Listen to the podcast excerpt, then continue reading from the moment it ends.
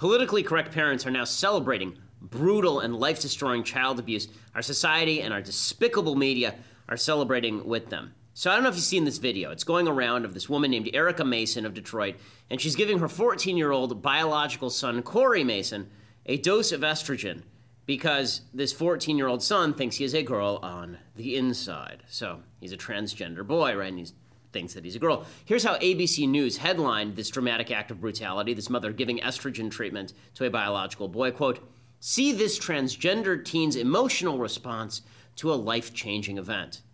Here's what ABC News actually wrote quote, If Corey Maison's story is any proof, sometimes the biggest things really do come in the smallest packages. Last week, the transgender teen from Detroit received a life changing gift inside a little pink and white box, her first dose of estrogen. And her emotional response, caught on camera by her mother, Erica Maison, has gone viral. Erica talked to ABC News about the hurdles faced by Corey, including exclusion and bullying at school. That forced Corey to be homeschooled, and then Corey's mother gave him hormone therapy to stop puberty. This is when he was like 11 years old. So, an 11 year old boy was given hormone therapy to stop puberty. We can't wait until he's 18 because you see, then puberty would have kicked in. He'll look like a man. So, we have to actually stop a boy from developing into a man in order so that we can make sure that the boy develops into a woman.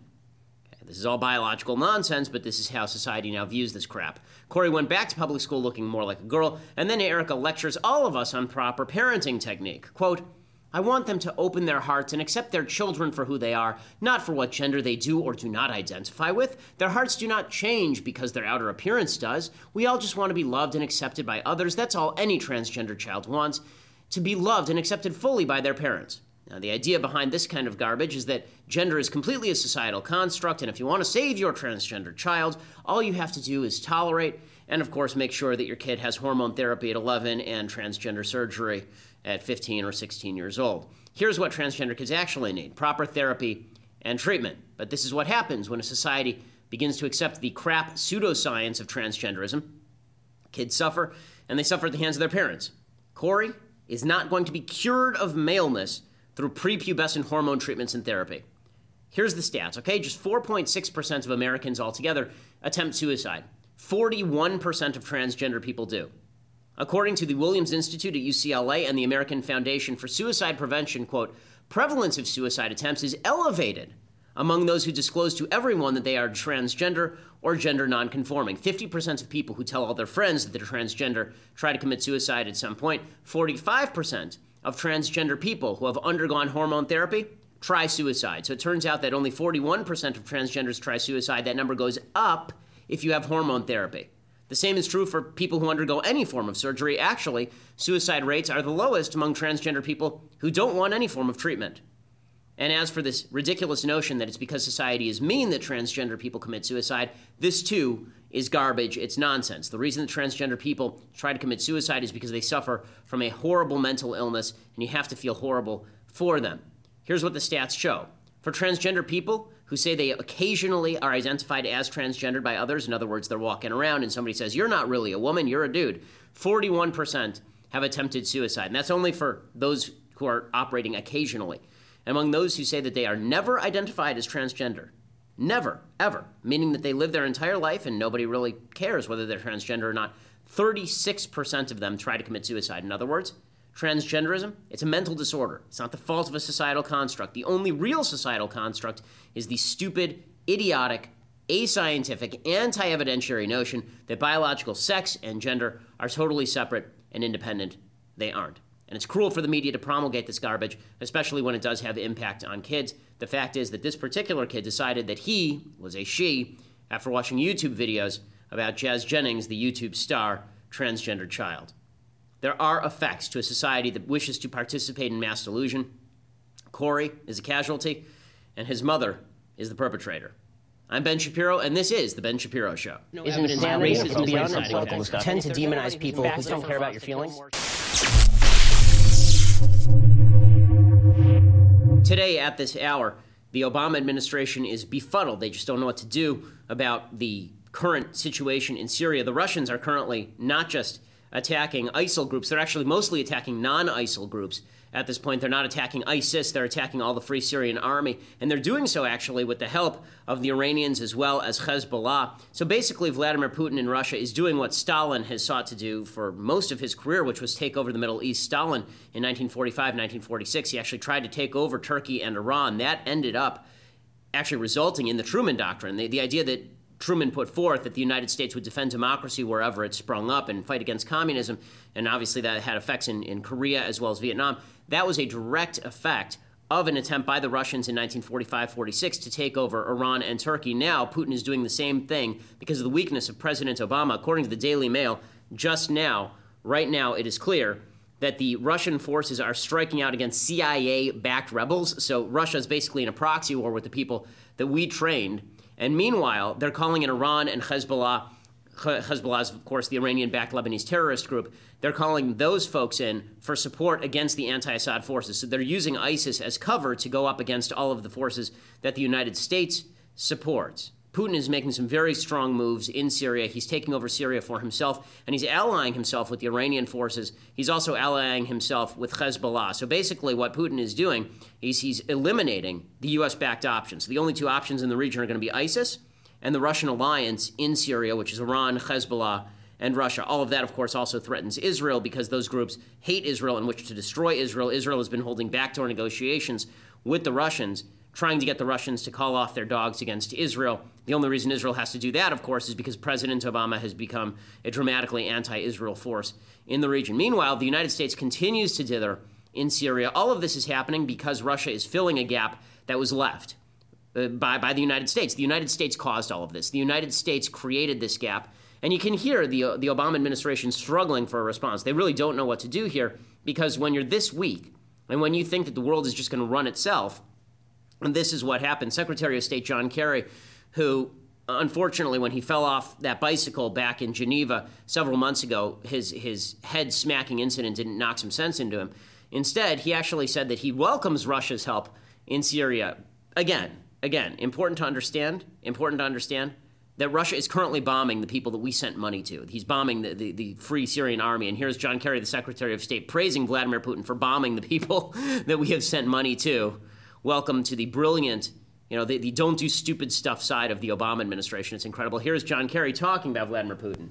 The United States is prepared to work with any nation, including Russia and Iran, to resolve the conflict. But we must recognize that there cannot be, after so much bloodshed, so much carnage, a simple return to the pre war status quo. My colleagues, the government of Russia has argued that we must support Assad in order to defeat ISIL.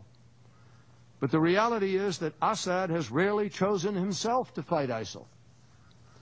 As the terrorists made inroads throughout large swaths of Syria and Iraq, raping, enslaving, and murdering civilians along the way, the Syrian regime didn't try to stop them. Instead, it focused all of its military power on moderate opposition groups who were fighting for a voice in Syria. Make no mistake, the answer to the Syrian civil war cannot be found in a military alliance with Assad. But I am convinced that it can be found. It can be found through a broadly supported diplomatic initiative aimed at a negotiated political transition, a transition that has been accepted by the Security Council. Okay, let's pause it right there. So, so Kerry's actually changing his position right now. You have to understand, folks. Kerry is actually changing his position. His original position was Assad has to go, and Assad has to go right this moment. Right there, you're hearing John Kerry talk specifically about how that's no longer the case. We need now a negotiated solution where Assad leaves over the course of time, lest there be a vacuum. And Assad reiterated, uh, Kerry reiterated this. He said that you know, Vladimir Putin has to understand that Assad is the is is the is what's blocking the solution, but Kerry has no ability to stand up to Putin or Assad because the fact is that all Putin is involved in here is not fighting ISIL, uh, fighting ISIS. The only the only thing that that Putin is involved in here is holding up Assad. That's that's his whole agenda here. And again, this only happens. The only reason this happens is because President Obama left a major gap and Vladimir Putin filled it. You know, Stalin was not able to take over the Middle East because Truman said no. Putin, with a much weaker Soviet Union, he's trying to reconstitute the Soviet Union, a much weaker stance, Putin is now able to conquer vast swaths of the Middle East, or at least have his allies do so, because Barack Obama is weak. You all, of course, remember in 2012 when Barack Obama drew his red line. You remember this President Obama talking about his red line in 2012. I have, uh, at this point, not ordered military uh, engagement in the situation, but the point that you made about uh, chemical and biological weapons is critical. Uh, that's an issue that doesn't just concern Syria, it concerns our close allies in the region, including Israel. Uh, it concerns us. Uh, we cannot have a situation where chemical or biological weapons are falling into the hands of the wrong people. we have been very clear to the Assad regime, but also to other players on the ground that a red line for us is we start seeing a whole bunch of chemical weapons moving around or being utilized. Okay, uh, that Let's stop there. Of course, the president of the United States didn't do anything when these chemical weapons actually were utilized in Syria. So once again, the president set the red line. The red line went away. It disappeared. Vladimir Putin is now using that red line in the middle of the desert as an airstrip for his various bombers, which he is using against United States forces. Now, the, the real question becomes why should we care about any of this? Why should we care that Putin is taking over the Middle East? Why should we care that Iran is taking over half of Iraq? Why should we care about any of this? And the question is is this a strategically valuable region for the United States? Do we have any sort of human rights obligation? These are two separate questions because obviously, not every place there's a human rights violation does the United States have an interest in intervening. However, that being said, clearly, if we proclaim that we are supposed to be a pro human rights country, then being involved in making promises to not one but two separate groups of people, really three. We made promises to the Kurds, we made promises to the Iraqis, and we made promises to the Syrians that if they were to cooperate with us, they would not be targeted by the Assad regime or by Iran uh, or by ISIS. And then allowing all of them to be blown out of the water, that's a pretty big betrayal.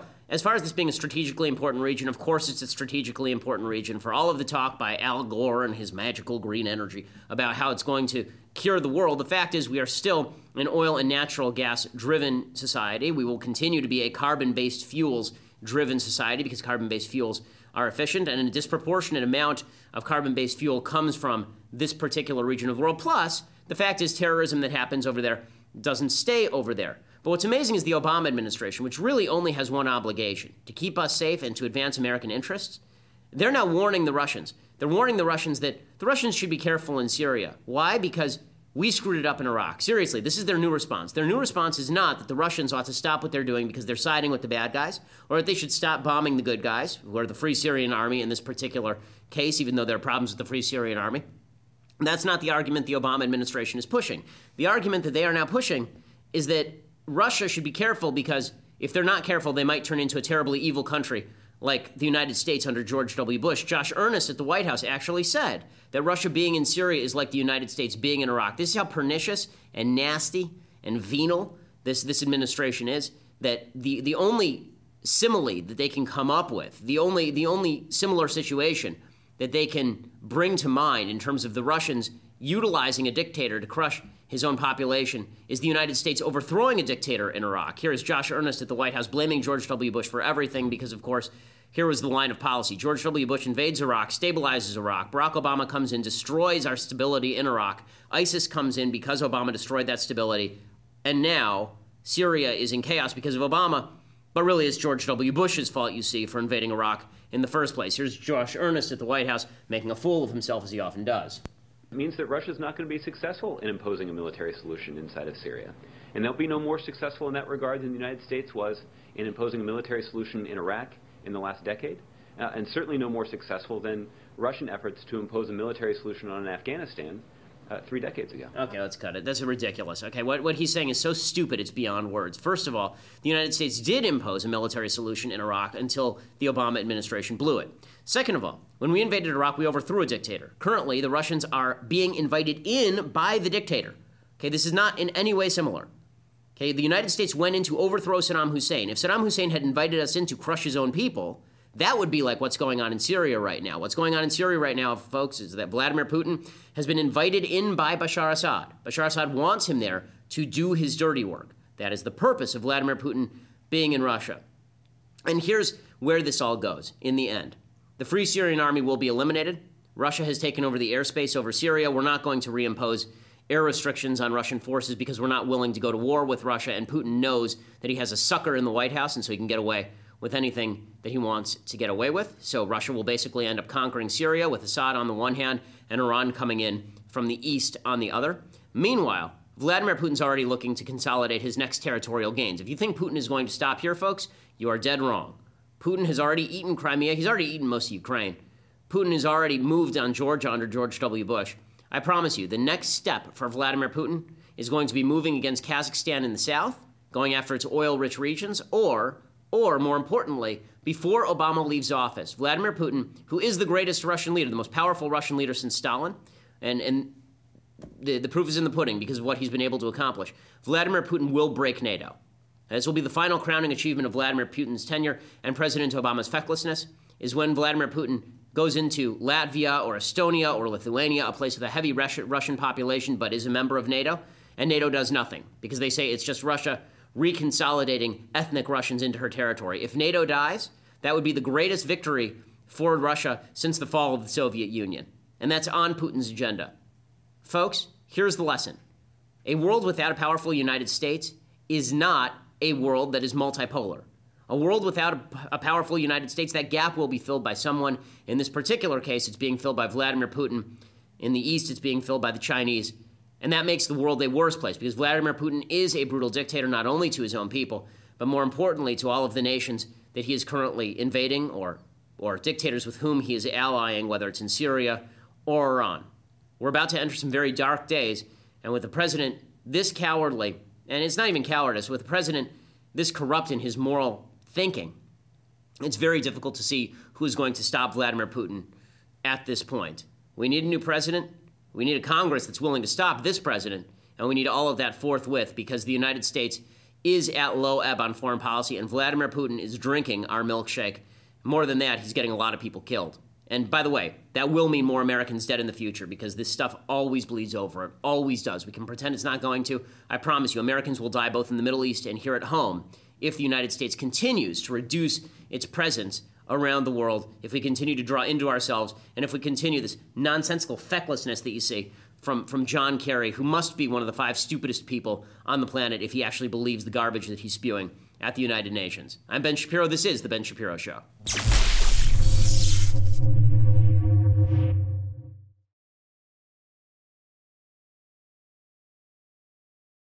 We'll get to more on this in just one second. First, Pure Talk believes in American values, and that free should mean, you know, like free. So when you switch to Pure Talk today, you'll get a free Samsung 5G smartphone. There's no four line requirement, no activation fee, just a free Samsung that's built to last with a rugged screen, quick charging battery, and top tier data security. Qualifying plans start at just 35 bucks a month for unlimited talk, text, 15 gigs of data, and a mobile hotspot.